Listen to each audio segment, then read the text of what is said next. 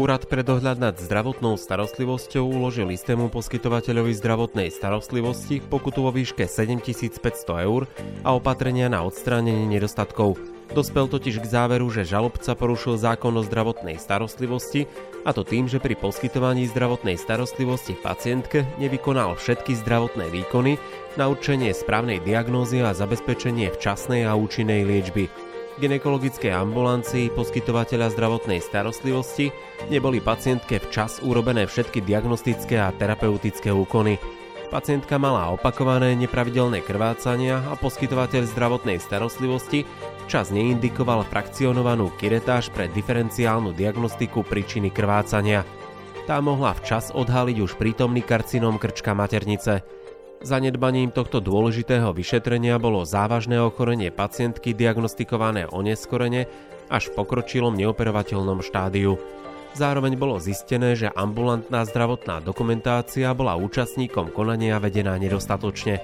V zdravotnej dokumentácii nie je zaznamenaný popis subjektívnych ťažkostí pacientky, objektívny nález, výsledky laboratórnych a iných vyšetrení. V zdravotnej dokumentácii nie je záznam o odmietnutí kiretáže v rámci informovaného súhlasu pacientky s podpisom a pečiatkou účastníka konania. Krajský súd sa svojim rozhodnutím stotožnil so žalovaným, že zdravotná starostlivosť nebola pacientke žalobcom poskytnutá v súlade so zákonom o zdravotnej starostlivosti. Poskytovateľ zdravotnej starostlivosti sa voči rozhodnutiu súdu odvolal a prípad sa tak dostal na Najvyšší súd Slovenskej republiky. Ten dal zapravdu úradu pre dohľad nad zdravotnou starostlivosťou, že zo zdravotnej dokumentácie pacientky nie je možné vzhľadom na vykonané dokazovanie dospieť k záveru, že by príslušná lekárka viedla zdravotnú dokumentáciu pacientky v súlade so zákonom. Z vykonaného dokazovania naopak podľa právneho názoru Najvyššieho súdu Slovenskej republiky obrana žalobcu ako poskytovateľa zdravotnej starostlivosti je účelová a odvolací súd sa stotožnil v plnom rozsahu so závermi odborného konzultanta a jeho lekárskej skupiny. Z ich odborných záverov vyplýva, že lekárka pri opakovaných nepravidelných krvácaniach pacientky neordinovala včas indikovanú frakcionovú kiretáž, pričom príslušné vyšetrenie mohlo včas diagnostikovať u pacientky závažné ochorenie, ktoré však nesprávnym liečebným postupom bolo diagnostikované neskoro a príslušný nádor krčka maternice s rozšírenými metastázami spôsobil napokon smrť pacientky. Pričom príslušné vyšetrenie mohlo včas diagnostikovať u pacientky závažné ochorenie, ktoré však nesprávnym liečebným postupom bolo diagnostikované neskoro a príslušný nádor krčka maternice s rozšírenými metastázami spôsobil napokon smrť pacientky.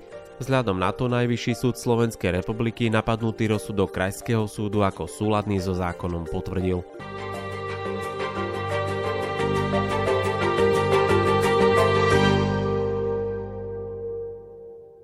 Povedzme si na úvod skutkové okolnosti prípadu, o čo vlastne išlo. Takže vlastne tento prípad sa odohrával pred Najvyšším súdom Slovenskej republiky, pričom stranami sporu bol vlastne poskytovateľ zdravotnej starostlivosti a úrad pre dohľad nad zdravotnou starostlivosťou. V tomto prípade bol žalobcom poskytovateľ zdravotnej starostlivosti a žalovaným Úrad pre dohľad nad zdravotnou starostlivosťou.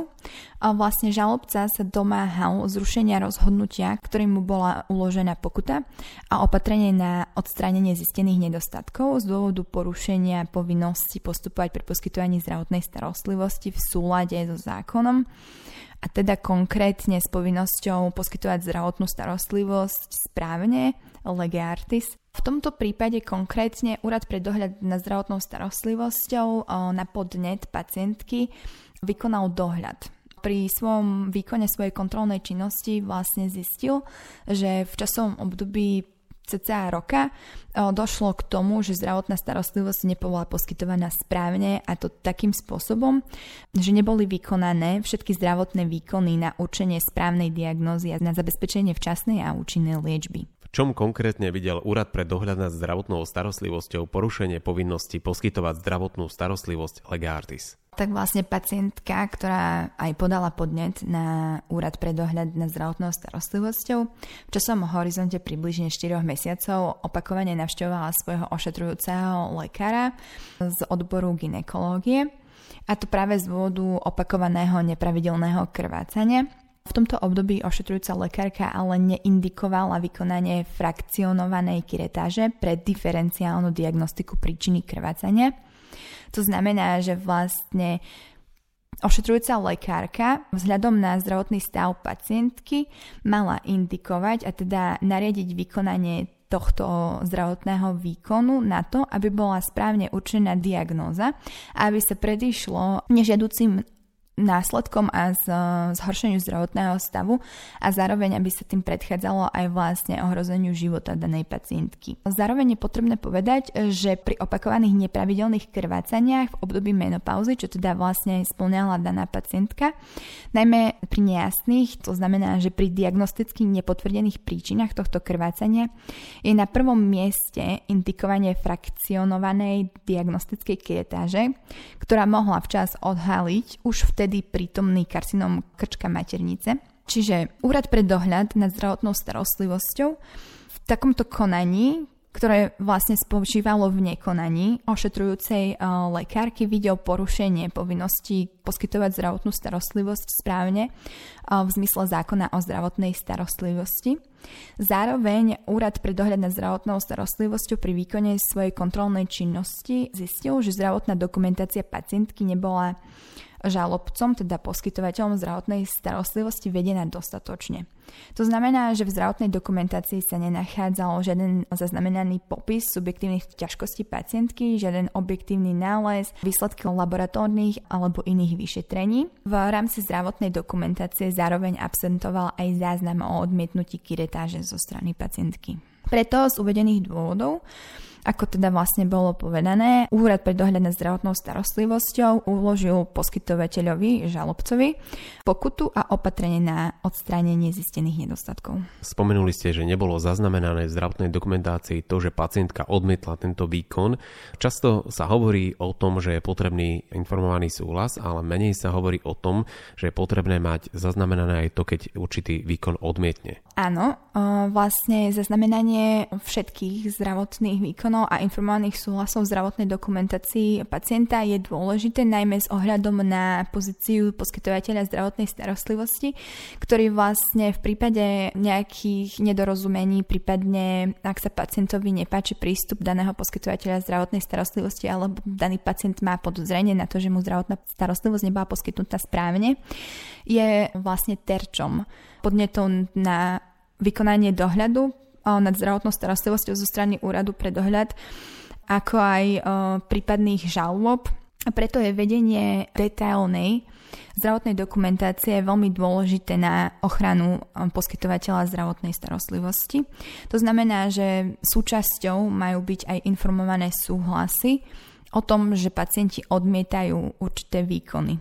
Čo bolo centrálnou otázkou v tomto prípade a takým kameňom sváru? V tomto prípade bol ústredným motívom správne poskytovanie zdravotnej starostlivosti, nakoľko v zmysle zákona o zdravotnej starostlivosti majú poskytovateľe povinnosť poskytovať zdravotnú starostlivosť správne, pričom v zmysle zákona sa za správne poskytnutú zdravotnú starostlivosť považuje taká zdravotná starostlivosť, pri ktorej boli vykonané všetky zdravotné výkony na správne učenie choroby a zabezpečenie včasnej a účinnej liečby s cieľom uzdravenia osoby alebo zlepšenia stavu osoby osoby pri zohľadnení súčasných poznatkov lekárskej vedy. To znamená, že v tomto prípade ak chcel poskytovateľ, žalobca, poskytnúť zdravotnú starostlivosť správne a teda lege artis, mal vykonať frakcionovanú diagnostickú kiretáž za tým účelom, aby sa správne zistil zdravotný stav pacientky, ktorá zjavne trpela nepravidelným krvácaním, až jednalo sa v tomto prípade o pacientku v období menopauzy, kedy je výskyt rakoviny krčka maternice u žien štatisticky oveľa vyšší. Ako sa na to pozreli jednotlivé súdy, lebo prípad sa dostal až na najvyšší súd? Prípad sa dostal z okresného súdu e, na krajský, kde vlastne krajský súd rozhodol o tom, e, že závery z vykonaného dohľadu Úrad pre dohľad na zdravotnou starostlivosťou boli správne a teda dal za pravdu Úradu pre dohľad, čo vlastne sa teda prirodzene nepáčilo žalobcovi, ktorý sa vlastne následne s odvolaním proti tomuto rozhodnutiu obrátil na najvyšší súd, na ktorom vlastne požadoval zrušenie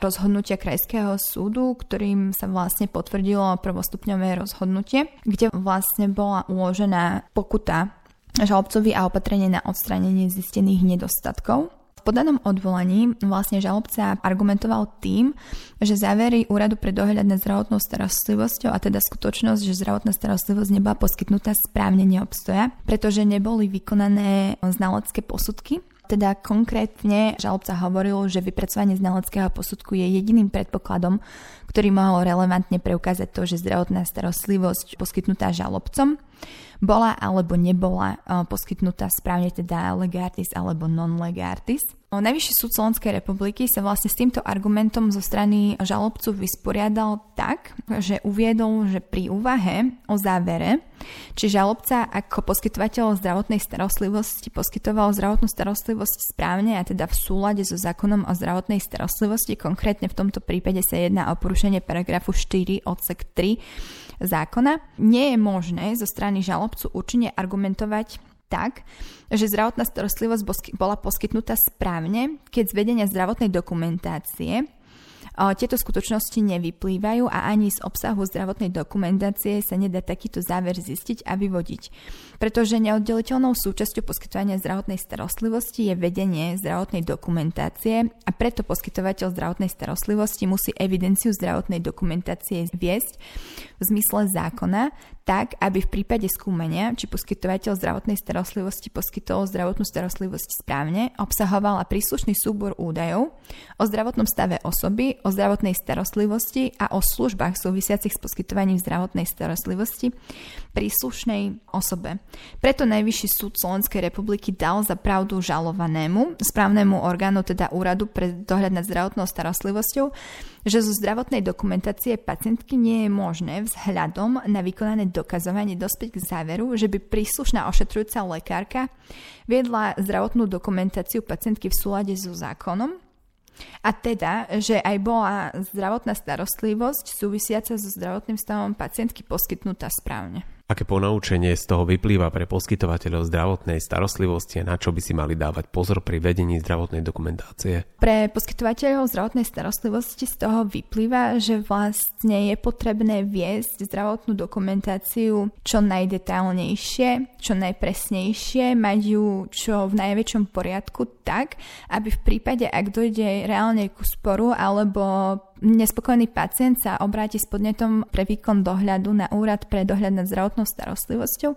vedeli svoje tvrdenia dostatočným spôsobom preukázať, pretože v konečnom dôsledku zdravotná dokumentácia predmetného pacienta je pre nich jedinou argumentáciou a jediným dôkazom, na ktorý sa môžu vlastne obrátiť v prípade sporu. Nepostačia ich tvrdenia o tom, že zdravotná starostlivosť bola poskytnutá správne, nepostačí tvrdenie sestričky a nepostačí nepostačia žiadne ďalšie, dajme tomu, svedecké výpovede. Tá zdravotná dokumentácia je naozaj kľúčová a nesie obrovskú váhu v prípade sporu pre poskytovateľa zdravotnej starostlivosti a preto je veľmi dôležité, aby vedeniu zdravotnej starostlivosti a hlavne jej správnemu a detailnému vedeniu venovali patričnú pozornosť.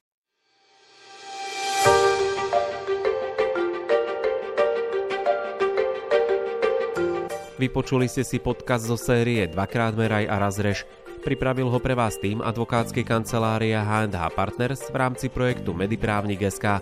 O mesiac vám ponúkneme ďalší príbeh zo súdnej siene spolu s poučením pre prax. Dovtedy môžete každý pondelok počúvať a zdieľať naše podcasty pre lekárov a lekárnikov na rôzne medicínsko-právne témy. Nájdete ich na platformách Spotify, Podbean, Apple Podcast, Google Podcast a YouTube kanály Mediprávnik Podcast. Majte sa krásne.